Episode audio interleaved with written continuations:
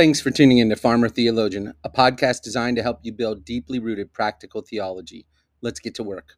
Well, all right, friends, welcome to episode eight of Farmer Theologian. I want to continue to thank you for your uh, feedback and support for this podcast. Um, it has just been a great blessing to me to see things develop, to see the audience grow, uh, and to get your feedback. I want to particularly thank you uh, to those who reached out about the last episode on assurance. Uh, that podcast truly was just a, a outflow of what God had been working uh, in me and in my understanding through studying for sermons, studying for counseling, uh, and I had prayed a great deal that it would be a blessing to the listener, but it really was one of those instances where I just needed to get these uh, truths out of my head and have this outlet to do that. And so I'm glad uh, that it was a blessing to you, and I'm thankful to those of you who reached out to tell me that it was, to uh, really tell me how it encouraged you. I pray this episode will also be a great blessing. We're going to talk today about the incarnation. Of course, it is Christmas season,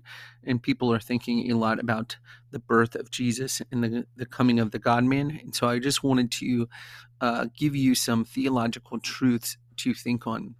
I know that this is a busy season and that there are many things going on, and that that can often uh, lead to us lacking uh, the proper worship and the proper focus in this season. And so I pray that this uh, somewhat brief episode and um, what we'll talk about these five theological truths about the incarnation will be a blessing to you and will really just lead you to a time of worship and praise uh, and hopefully evangelism as you are with family and friends this season. So I have for you today, as I mentioned, five theological truths about the incarnation that will hopefully lead you to worship. First, the incarnation is miraculous. The incarnation is miraculous. We see in Matthew chapter 1 18, chapter 1 verse 18 and I'm going to read from the Legacy Standard Bible as or as one dear saint from our church calls it the legit Standard Bible. It says there in Matthew 1 verse 18, now the birth of Jesus was as follows. When his mother Mary had been betrothed to Joseph, before they came together, she was found to be with child by the Holy Spirit. This verse is somewhat of a transition as the the Gospel of Matthew opens with a genealogy to the events of the birth of Jesus. But even though it is a transition verse, it has this powerful, powerful theological truth in it that the incarnation was a work of the Holy Spirit. It is a miracle. There is no scientific explanation for it. There is no biological explanation. In fact, this verse uh, excludes a biological explanation. It says before they had come together, before they had had relations, there is no chance that the incarnation could be a product of simple biology, but rather it is a work of the Holy Spirit. The woman, the virgin, was found to be with child by the Holy Spirit. Friends, this is an essential truth to our understanding of the incarnation. It is not a product of man. It is not a product of science. It is not a product of biology. It is a miraculous work of the Holy Spirit that Jesus came to this earth. We should let this truth lead us to worship, to praise, and to rightly defend this essential truth that the incarnation is miraculous. Second theological truth I want to encourage you with today is that the incarnation fulfills prophecy. We also see this in Matthew chapter 1 verse 22. It says, "Now this now all this took place in order to fulfill or in order that what was spoken by the Lord through the prophets would be fulfilled. And then he goes on to quote from Isaiah 7:14 showing us that the virgin would be with child. And this is just one of many prophecies fulfilled by Jesus in uh, his birth and young childhood and all throughout his life. Again, this one is a fulfillment of Isaiah 7:14. In Micah 5:2, we see that prophecy predicted that Jesus would be born in Bethlehem. In Jeremiah 31 verse 15, we see that a uh, that prophecy predicted Herod's atrocious response in the killing of all the children and the weeping and wailing that would come as a result of that in Hosea chapter 11, verse 1, we have prophecy that predicts the sojourn of Jesus and his family in Egypt following those atrocious actions by Herod. We also see multiple prophecies that point to him being the branch or the root of Jesse, which of course has the same root word as uh, Nazarite, which is again fulfilled in his uh, becoming a Nazarene through that following sojourn there. And of course, Jesus fulfilled numerous prophecies throughout his life, ministry, death, and resurrection. Many, many things that Jesus did from opening the eyes of the blind, causing the lame to walk, uh, touching the lepers, preaching the word. All of these things are a fulfillment of prophecy. The incarnation, Jesus coming to this earth, is important because it fulfills so much prophecy. In fact, if you look online, you will see statistical analysis that just really proves it is utterly impossible for one man to fulfill so many predictions precisely. And friends, that proves that it is possible only because he is the God man, possible only because this is God fulfilling his word. And friends, that shows us, that gives us incredible, overwhelming proof to the veracity of prophecy and really to all of God's word. If we just look at the incarnation and the number of prophecies fulfilled in the incarnation, it gives us overwhelming proof that the word of God is true and reliable. So, again, this great truth should lead us to worship. The incarnation fulfills prophecy. Next, third theological truth I want to encourage you with today, and hopefully that will lead you to worship, is that the incarnation fulfills God's promises of redemption and the covenants. Friends, there are so many texts that we could look at with this. I'm going to summarize a few for you today, but let me encourage you to look through, to take some time to, to look at the promises of redemption in Scripture and to see how Jesus fulfills all of them in his coming to earth, living a perfect, sinless life, dying on our behalf, and raising again from the dead. First, we see in Genesis 3:15, right as sin enters the world, as God is pronouncing his curse upon the serpent, he promises that a seed of the woman will come and crush the head of the serpent.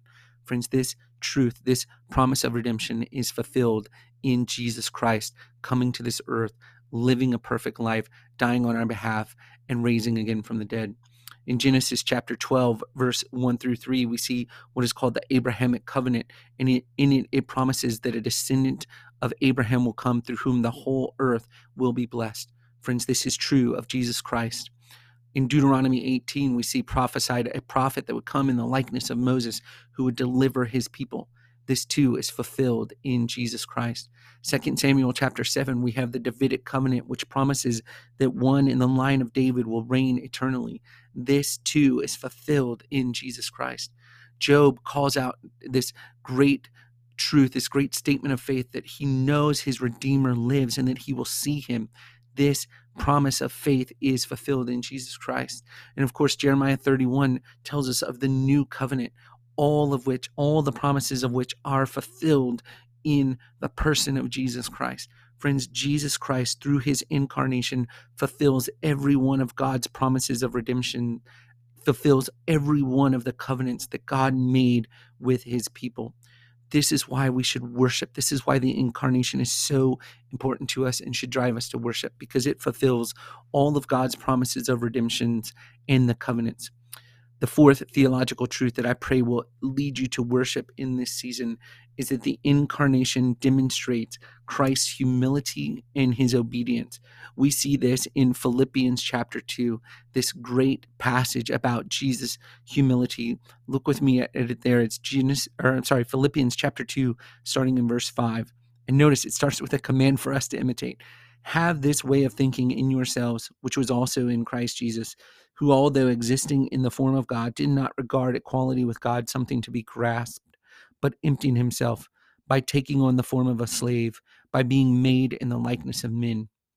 Here we see this amazing truth that Jesus humbled himself. He demonstrated his obedience through taking on the form of a man and being obedient even to the point of death on a cross.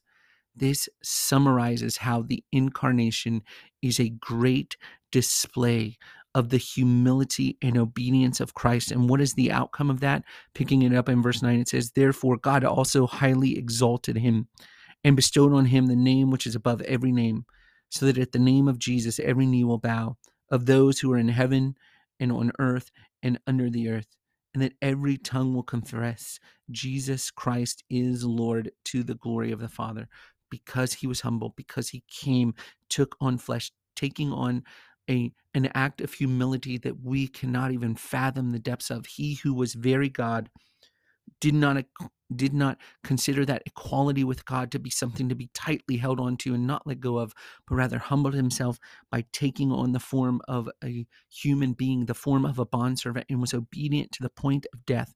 And because of that, God has exalted him above everyone. God has given him the name Lord, which one day every created being will confess. Friends, we celebrate and worship God in response to this truth of the incarnation. We defend these truths of the incarnation because it shows us this great act of humility and obedience of our Lord. Then all of these really put, put together, all of these truths that the incarnation was miraculous, that it is the fulfillment of prophecy, that it is a fulfillment of the redemption promises of God, that it does display Christ's humility and perfect obedience these truths lead us to this fifth truth that I want to encourage you with today, and that is that the incarnation is essential to the gospel. The incarnation is essential to the gospel. If Jesus is not truly God, if he is not truly God and truly man, he is not qualified to serve as our sufficient substitute.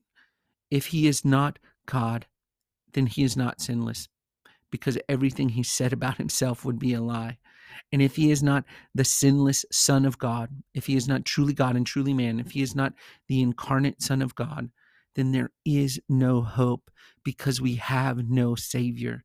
And so, friends, again, we celebrate and we defend the truths of the incarnation because it is essential to the hope that we have in the gospel. So, friends, as you think on these truths this Christmas season, and again, I know that it's a busy season, but I pray that this episode will help you to take some time to think on the rich theology that we celebrate in this season. I pray that these truths bless you.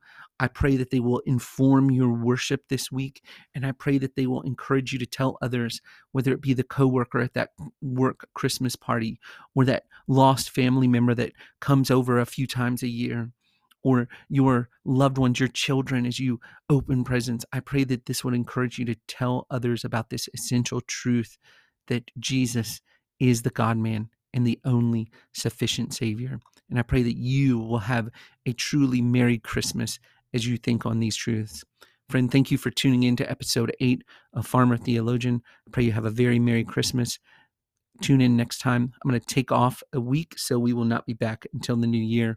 Um, but continue to tune in for Farmer Theologian as we continue to build practical theology deeply rooted in Scripture.